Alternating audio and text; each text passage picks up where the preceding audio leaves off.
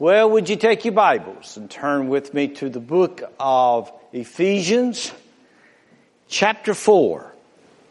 We're going to look at one verse at the beginning, but we're going to look at several verses as we study this passage of Scripture. I'd like to ask you a question. Now think about this for a moment. What does a package of expensive crystal and a newborn baby and a nitroglycerin have in common? Very fragile. Very fragile. Well, I want to talk to you something today that is more delicate and more fragile than an expensive crystal, a newborn baby, and nitroglycerin and that is the Holy Spirit. The Holy Spirit. It is your relationship that you have with Him that is a very fragile relationship. The Bible is going to share with us today as we are going to look at several items and passage of scriptures just how fragile that relationship you have with the Holy Spirit. So with your Bibles open, I want to look at one very particular ingredient of how it reminds us of how fragile our relationship is in verse 30. Ephesians chapter 4 verse 30. Would you stand with me? Now notice what he says. The apostle Paul says, do not grieve the Holy Spirit of God, by whom you were sealed for the day of redemption. So he tells us that there is a possibility, a great possibility, that you could grieve the Holy Spirit. Grieving Him. And we're going to talk about that just a few moments. So many Christians today do not understand the impact of their relationship that they have with the Holy Spirit. And I want us to talk about that this morning. Father, in Jesus' name, thank you so much for the privilege of opening up the Word of God and to be able to be reminded of our relationship with you through the Holy Spirit. And I just pray that today that your Holy Spirit would guide us and direct us, anoint us and fill us. Do all that is necessary. That is to be able to fulfill your will for us here today. Father, I am dependent upon you and your Holy Spirit. Without your power and strength and ability, Nothing I could say would have any eternal value. So Father, I look to you that you would empower us that we might not only be speakers, but hearers and doers of the Word of God. For we ask this in Jesus' name. Amen. Thank you so much. I don't know if you've thought about your relationship with the Holy Spirit or not.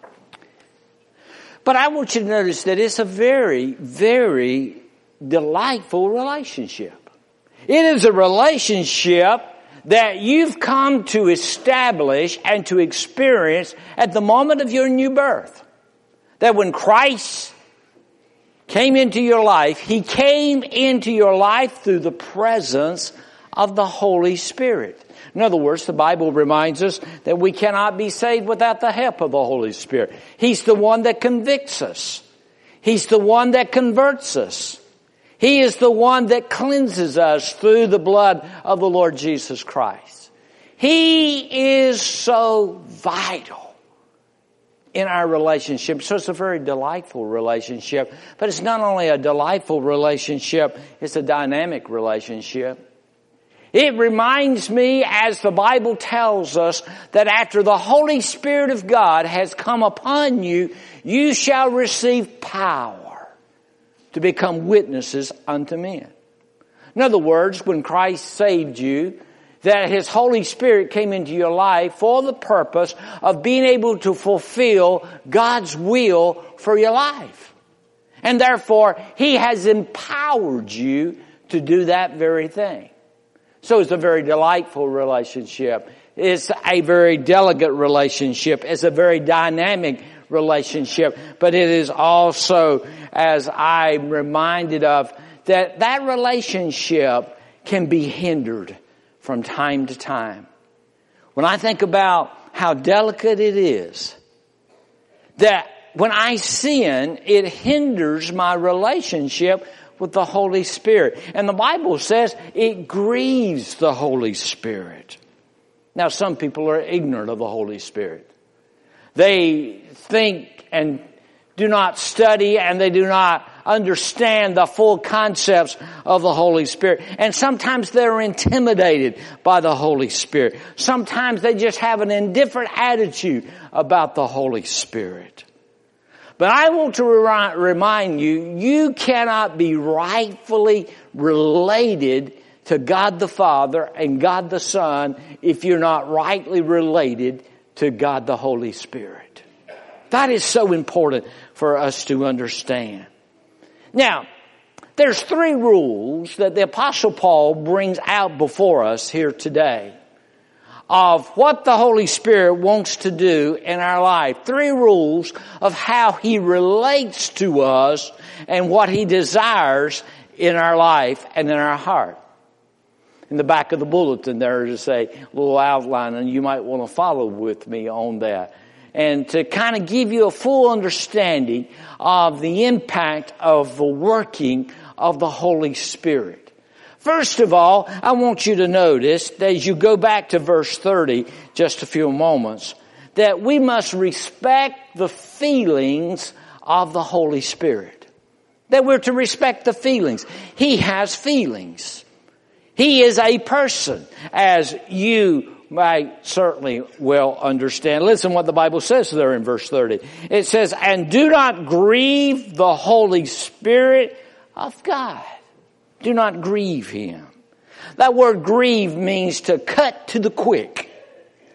It literally means to, uh, it's the same word that, that as you will remember the story when the rich young ruler came before the Lord Jesus Christ and was talking about salvation. And it's when Jesus offered him salvation, the Bible says that the young rich ruler turned and went his way and he grieved over his decision. Grieve. And so, when I think about the person of the Holy Spirit, I've heard people refer to him as an it. You would not refer to yourself as an it. You would not refer to another individual as an it. You refer to them as a person. I want you to understand God the Holy Spirit is just as much of a person as God the Father, God the Son. And therefore, we must understand that as the Bible reminds us in the book of Acts, chapter 5, verse 3, that you can lie to the Holy Spirit. That also in Hebrews chapter 10, verse 29, that you can literally insult the Holy Spirit. And then of course, Matthew chapter 12, verse 31 and verse 32 says that a lost man can even blaspheme the Holy Spirit. I remember reading as Jesus was on his way to the cross. And as he was talking to his disciples, and as they were very much, very upset knowing that this one that they had followed for three years was about to die. And Jesus said in Matthew, I mean John chapter 14 verse 16, He says, and I will pray to the Father and He will give you, listen to this, another comforter, another helper. And He says that, that He may abide with you forever. That word another is a very interesting word. In the Greek context, it, it speaks of, it can speak of one of two different meanings when it speaks of another. Another of a different kind or another of the same kind. This particular another was referring to another of the same kind as I. This is what Jesus was saying to his disciples and saying to you and I today. That as I leave and I ascend back into the heavens to sit upon the right hand of the Father, that I'm not going to leave you comfortless, but that I will send to you another one just like me, which is the Holy Spirit. And that He will comfort you and He will guide you and direct you in the paths of righteousness. But that word grieve, you think about it for a moment. You can only grieve somebody that loves you. You cannot grieve somebody that dislikes you. You cannot grieve somebody that really does not have a relationship with you. Uh, young people, you can make your uh, teacher mad, but you can grieve your mom and dad. Big difference. There's a big difference that, that we, that we grieve someone that loves us. That we can do something in such a fashion that would make them literally grieve. Have you ever thought about this? We have looked in the Bible and we've seen a lot of emphasis upon the love of God. The love of God. For God so loved the world that he gave his only begotten son. We've put a lot of emphasis as we studied the Word of God that Jesus is love. That Jesus loved His life, that He laid His life down as a ransom for our sins. But choir, when was the last time you've heard somebody preach about the love of the Holy Spirit? You don't ever hear that too much, but yet at the same time, the Holy Spirit loves us as much as God the Father, God the Son. And therefore, we want to think about that amazing love and how that love can be grieved if we're not careful. So we as children of the Lord need to be aware of that grievance. If you're a Christian this morning, you're a Christian only because of the love of the Holy Spirit. He came to you personally. He came and he knocked upon your heart's door. And as he knocked upon your heart's door, he ra- made you realize of your sinfulness, but he made you realize the love and the cleansing and the wonderful redemption of the Lord Jesus Christ. So, you can only grieve the Holy Spirit. And there's three different ways that you can grieve the Holy Spirit. Let's look at them for a few moments. First of all, I believe you can, you can grieve the Holy Spirit by an uncontrolled tongue. Oh, how our tongue gets us in trouble, does it not? It's amazing what that little thing behind the fortress of our teeth do sometimes. James talks about it being a small member, but it's like a rudder. It can steer a ship. It's like a spark that can bring a blazing fire. The tongue can grieve the Holy Spirit a lying tongue especially. You're never more like the devil than when you lie. The Bible talks about that there's no truth that's within him whatsoever. He is a liar. He is a thief. And so when you lie, my friend, you are acting and demonstrating the characteristics of Satan himself. But when you tell the truth, you're never more like the Lord Jesus Christ. There's something about integrity today that seemingly that we've lost. I remember when my dad was, uh, when I was growing up, my dad would build houses. Now you would never dream of thinking about something like this today, but he would build houses on a handshake and a word that between two different individuals was not a contract. But they had their word. And their word meant something. But seemingly today that our word don't seem to be all that meaningful anymore. A lying tongue. I'm reminded of what the scripture teaches us in John chapter 6 verse 13. He says, I send to you the spirit of truth. The Holy Spirit of God has a desire a wanting to express truth in your life and to establish truth through your life.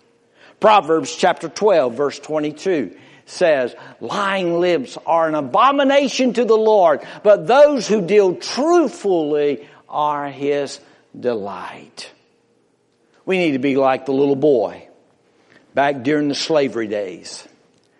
There was a guy that was coming around and he was looking at all the slaves that was on the slave block and he looked at the little boy and he said, told the little boy, he said, son, if I purchase you, will you always tell the truth? The little boy looked at that man and he said, sir, I'm going to tell the truth whether you purchase me or not. My friend, that's the way it should be. That we live a life that people believe what we say and say what we believe. A loose tongue grieves the Holy Spirit. Look what the Bible says back in verse 29 of chapter 4. It says, let no corrupt word proceed out of your mouth but what is good for necessary edification. That word edification literally means to build up.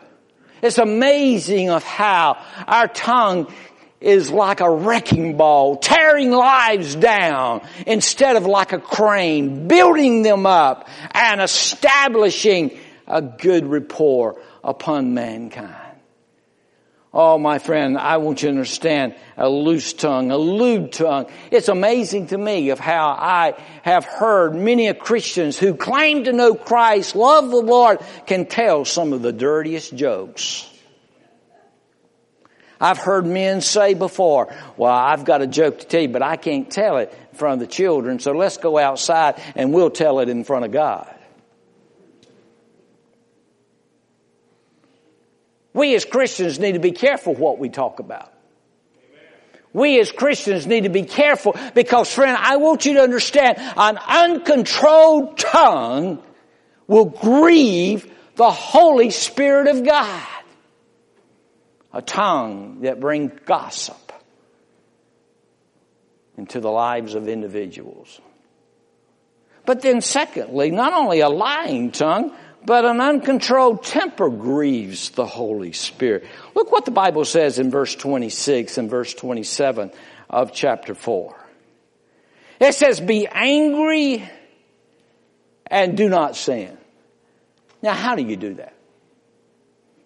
How do you be angry and do not sin? Well, you do not, you're not angry at the individual, you're angry at the situation and do not sin. Do not let the sun go down upon your wrath, nor give place to the devil. I believe with all my heart that one of the greatest problems today in many lives is, is how many Christians have never allowed the Holy Spirit to control their anger. A lot of people are like, like a, a loaded shotgun and they're with a hair trigger and all you have to do is touch them and they go off on you. It's amazing to me of how we allow our temper to get the best of us sometimes. And that temper will begin to boil and steam and next thing you know, you're saying and doing things that you would never imagine. Proverbs chapter 16 verse 32 says, He who is slow to anger is better than the mighty. And the one who rules his spirit is better than he who takes a city. Slow to anger. Did you realize anger is one letter away from danger? Danger. You're in a dangerous area when you let your temper get the best of. Well, I think about road rage. People that uh, you don't even know that by not necessarily meaning to, but you pull over in front of somebody or you do something on the road and they'll pull a gun out and shoot you. Anger. My friend, I want you to understand that will certainly grieve the Holy Spirit. I heard about a story one time I read many, many years ago. And it was about a young 13 year old.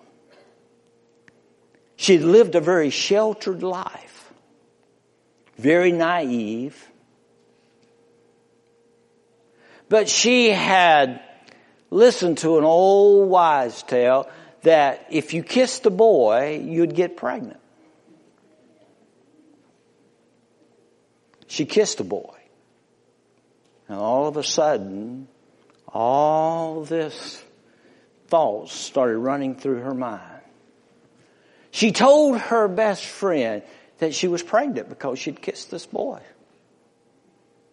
Now we kind of think that's silly, but it wasn't silly to her. Her best friend went out and told others. And oh, how it had this brought disgrace upon the life of this little girl she was pregnant. She was so afraid that her mom and dad was going to find out that she was pregnant. That she took a bottle of pills and took her own life. When they found her in her bedroom, had on a piece of paper of her suicide note, and then at the conclusion of it said, they said. They did an autopsy on that little girl. Not only she was not pregnant, but she was even a, virgin. But because of what others said, it brought death into her life. Oh, my friend, don't you understand? Uncontrolled tongue, uncontrolled temper, but also an uncontrolled thought.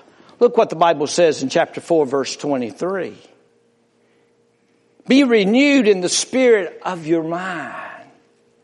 The Bible tells me that I have the mind of Christ. The Bible reminds me that when the Holy Spirit of God comes upon me, that I am to have the thoughts of the, of Christ. Why is it then? There's times that I do not have the thoughts of Christ. They may be lustful thoughts. Maybe thoughts of evil. Thoughts that I would never dream of ever bringing and participating in. But those thoughts are in my mind. Maybe because of what I've been watching. Maybe because of what I've been reading. Maybe because of what I've been listening to. And those thoughts have been embedded into my mind. The Bible tells me that that can grieve the Holy Spirit. Now, how do I think the thoughts of Christ? Let's say, for instance, I have a glass that's up here, and that glass is filled with air. How do I get that air out of that glass? I fill it up with a substance of water. And as I fill that substance up with water, all that air begins to dissipate. My friend, that's why it's so important that we study the Word of God. That's why it's so important to meditate upon the Word of God. That's why it's so important to listen to the Word of God. That our mind might be filled so that we do not have the capacity of allowing something that is, that is evil and that is filthy to fill our minds. So, number one, we must respect the feeling of the Holy Spirit. But number two, the Bible reminds us also that we must receive the filling of the Holy Spirit. Ephesians chapter 5 verse 18 gives us a command. It's not a suggestion, but it's a command that you are to be filled with the Spirit of God. Now, I want to remind you of something that when you received Jesus Christ as your Lord and Savior, you received all of the Holy Spirit of God as much as I have received it. It's not a matter of me receiving more of the Holy Spirit and a matter that you're receiving more of the Holy Spirit. It's a matter that the Holy Spirit has more of you. I'm reminded of the story of D.L. Moody. D.L. Moody, famous evangelist, he was being used all over the country. And there was a particular group of pastors had come together and the, these pastors were contemplating on uh, starting and establishing a crusade within that city. And they wanted to bring D.L. Moody in there. And all of the pastors had agreed to bring D.L. Moody. But there was one pastor that disagreed and said, no, I do not want D.L. Moody. I want somebody else. And they kept bringing up D.L. Moody's, D.L. Moody's name. Finally, this, out of frustration, this pastor that did not want Moody said, Moody, Moody, Moody. Why, you'd think that he has a monopoly on the Holy Spirit. One wise old pastor stood up. He said, Oh no. Moody don't have a monopoly on the Holy Spirit, but the Holy Spirit has a monopoly on Moody. And my friend, I want you to understand that's exactly what Paul was talking about is being filled with the Holy Spirit of God. Now, if I'm going to receive the filling of the Holy Spirit, my friend, I want you to understand that I must be consciously filled. I just understand when I'm filled and when I'm not filled. You say, well, how can you tell? Oh, my friend, you'll be able to tell. First of all, you'll be producing fruit. The Bible says that the fruit of the Spirit, love, joy, peace, long suffering, and all that fruit that He reminds us in the book of Galatians. That that fruit will begin to be established and displayed within your life. You'll have love for your neighbor like you've never thought. You'll have peace that passes all understanding. You'll have joy that's beyond comparison. My friend, when you're filled with the Holy Spirit, you'll be able to produce, but not only produce, but you'll be able to perform the works of God. God calls some of you to be teachers. Some, God calls you, some of you to do this or to do that or whatever He may call you. But my friend, I want to remind you, He will never call you to do something without, first of all, giving you the ability to do it. That's why Paul says, I can do all things through Christ. That strengthens me. That's what Paul was talking about is that I am to be consciously filled, that I am to be aware of the presence of the Holy Spirit in my life. But not only to be consciously filled, but to be conspicuously filled. A man ought to be able to look at you and say, there goes a man of God. Somebody ought to be able to say, there is a woman of God. It is so evident that God is all over that person. Conspicuously. My friend, I want you to understand, as you go back into the book of Acts, And you remember after the Holy Spirit of God came upon those disciples, they were accused of being drunk. They said, there's something different about these people.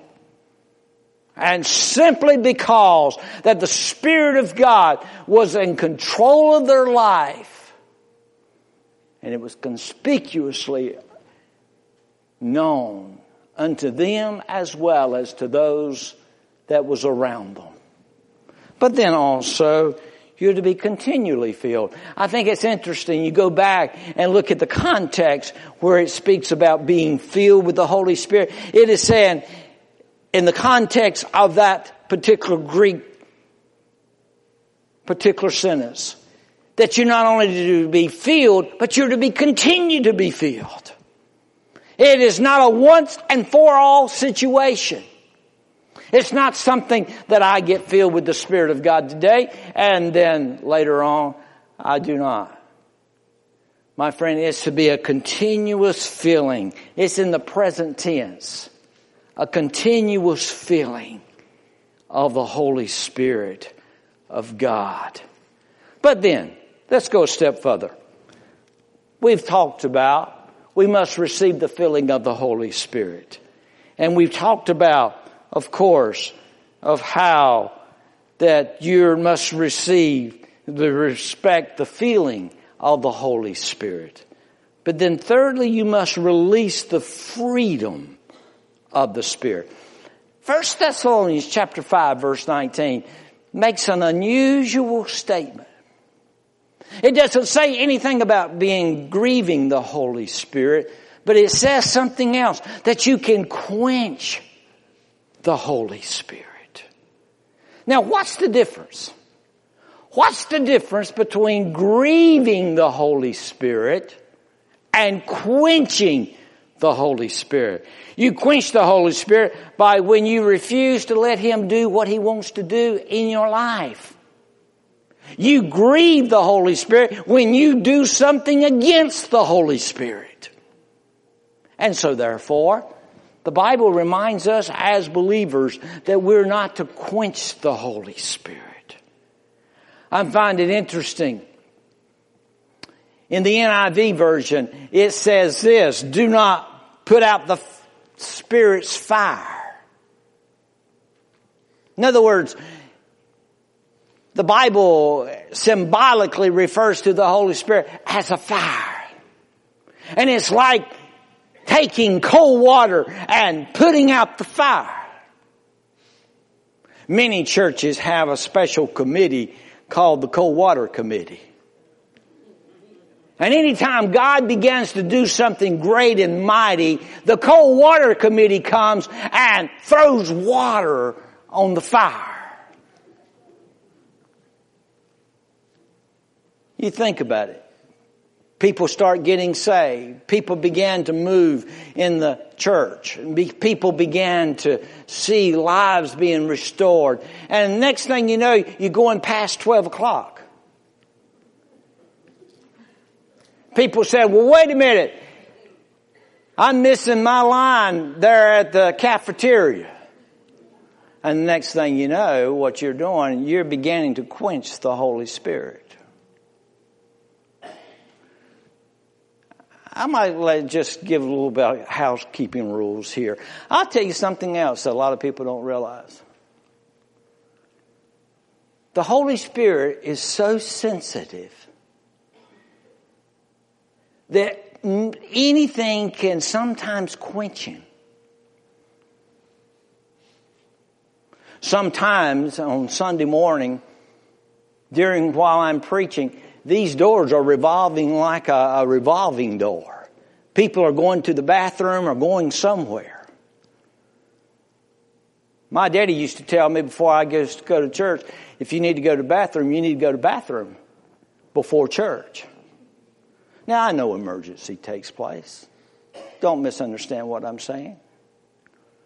But just getting up and walking out, my friend, did you realize that the Holy Spirit could be working in somebody's heart and life at that very moment. And next thing you know, you have distracted the Holy Spirit from working in their life? You're quenching them?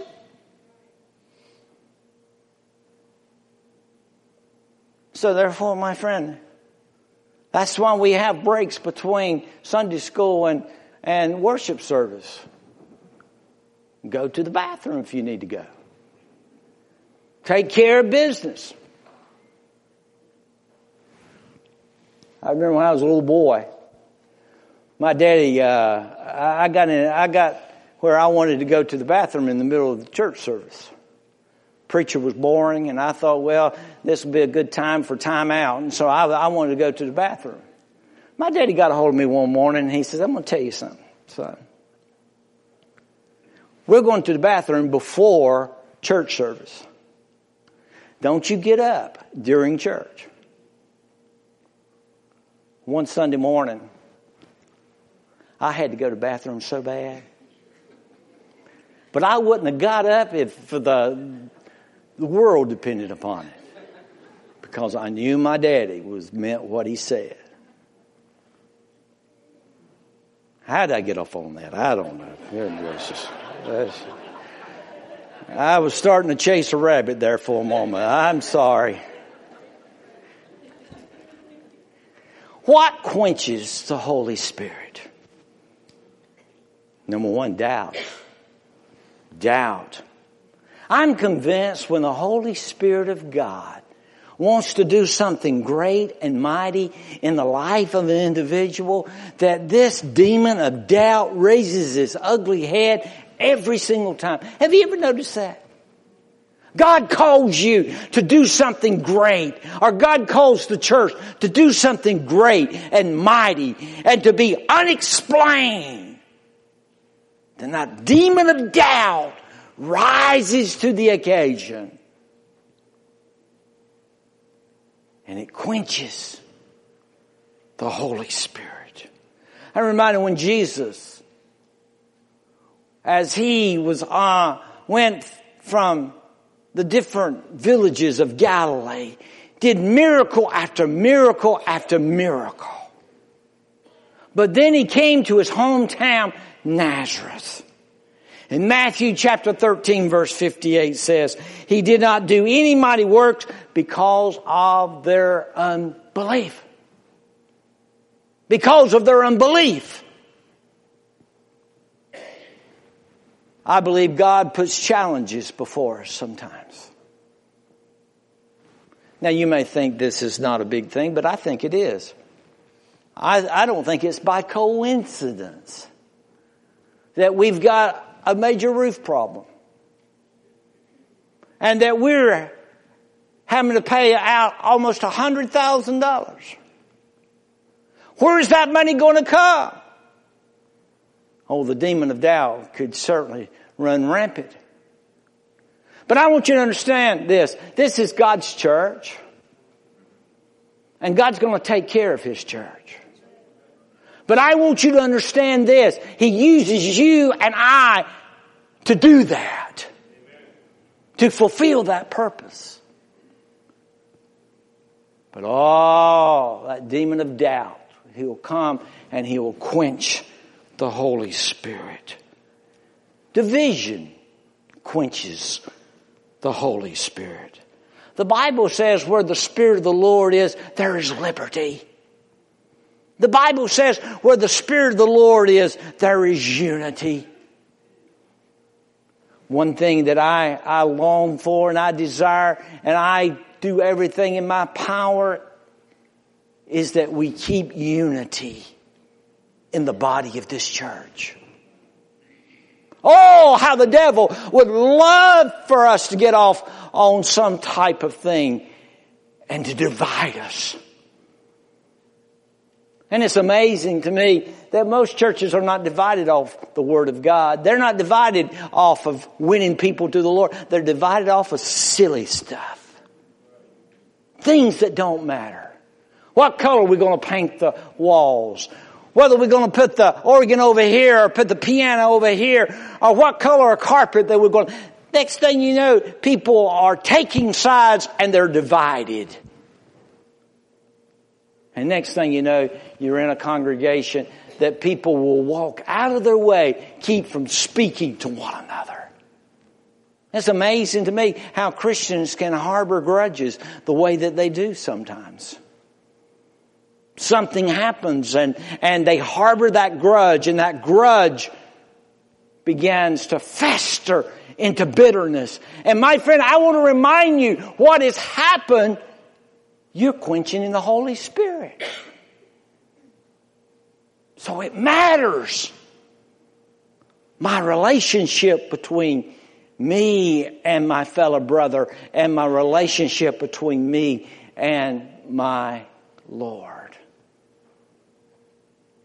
My friend, you pray for unity because I believe with all my heart that Satan had rather start a church fight than to sell a 50 barrels of whiskey any day because he will do more damage. D.L. Moody said, my entire ministry, I have never yet known the Spirit of God work where people were divided.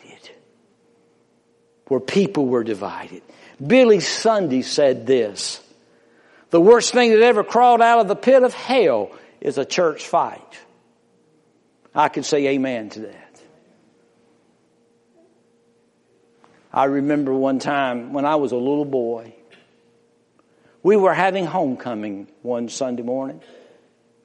And I don't know what the problem was, but I remember there was two deacons and the pastor got into a major argument outside the church.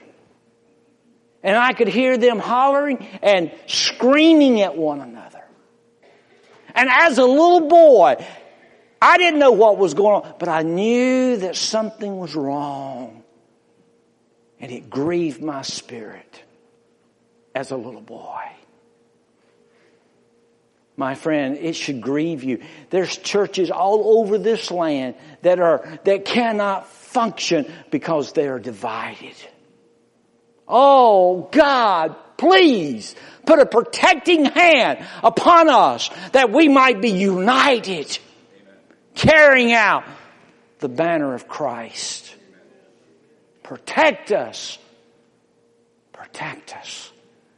Because nothing can quench the Spirit of God anymore. I've walked in churches and I was thinking I was walking into a funeral home. Cold, dead, dry. And you wonder why the Spirit of God is not there. Then you began to discover what's been going on in that church. No wonder the Spirit has left. I'm so afraid that many churches today, they come and they worship every Sunday or they attempt to, and God has written across their church, Ichabod. The Spirit of God has departed from this place. Oh. We need the help of the Holy Spirit. And division will certainly will bring about the quenching. But also disobedience will bring about quenching the Holy Spirit. My life, my friend, matters. My life is not an island. Your life is not an island. You come into this church with sin in your life, my friend, I want you to understand, it affects the Spirit of God working in this church. That's why it's so important that we today come as cleansed vessels. The Bible reminds us in Psalms 37 verse 23, the steps of a good man are ordered by the Lord. My friend, our problem is we don't want to go where God orders us to go sometimes.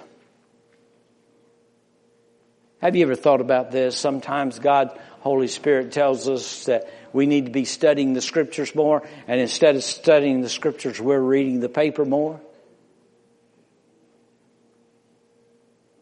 Sometimes the Holy Spirit tells us and ordering us to be more faithful in our private prayer life, and instead of being faithful in our private prayer life, we become more unfaithful.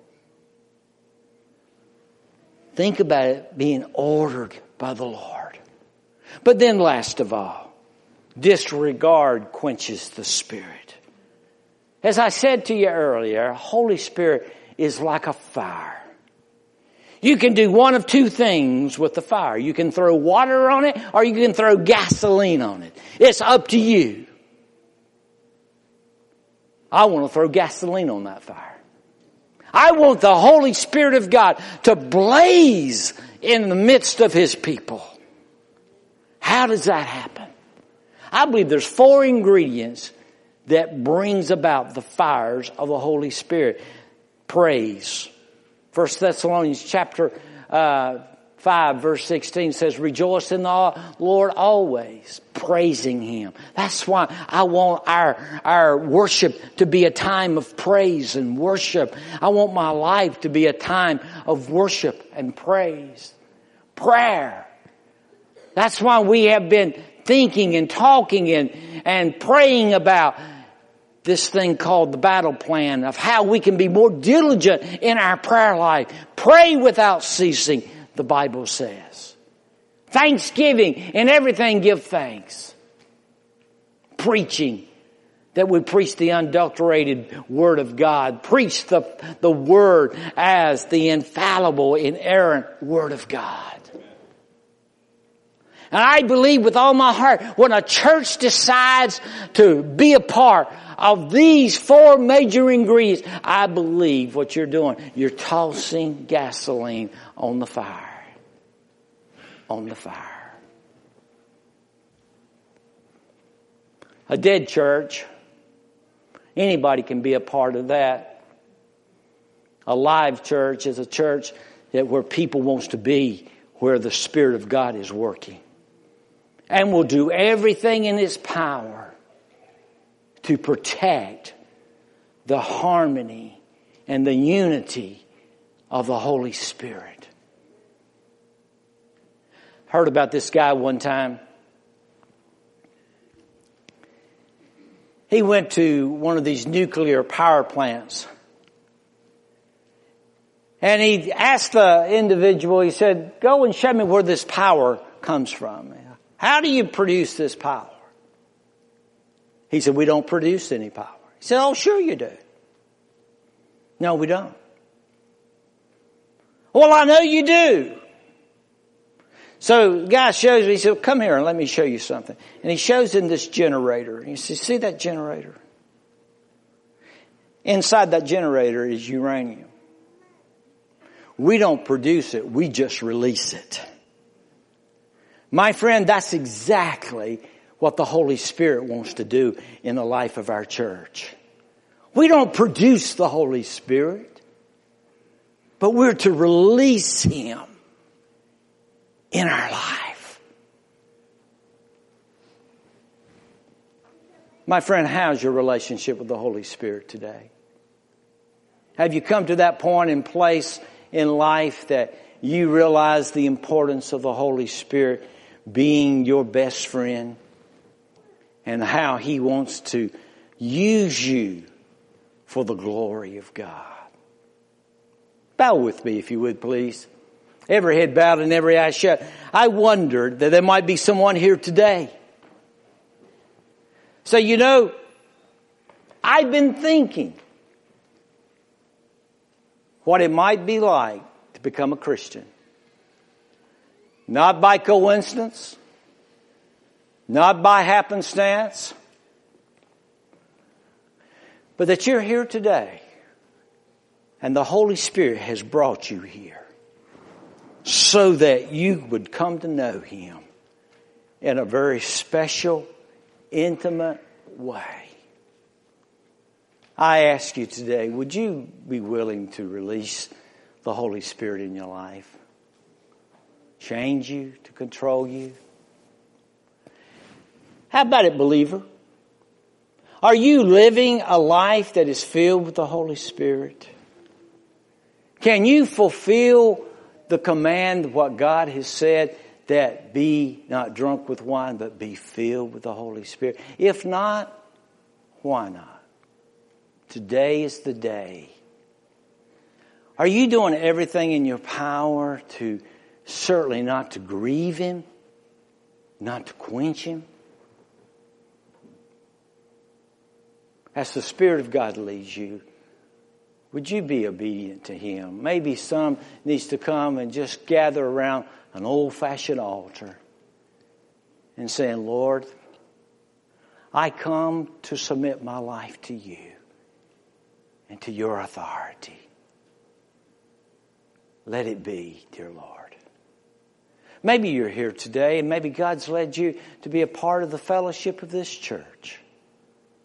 Maybe the Lord has led you, the Holy Spirit has led you to come and to, to be a part of Kentsville Baptist Church, to unite. Would you be willing to be obedient to Him today? Lord Jesus, thank you for loving us and blessing us. Thank you, dear Lord Jesus, for using us for your glory. In Jesus we pray. Amen.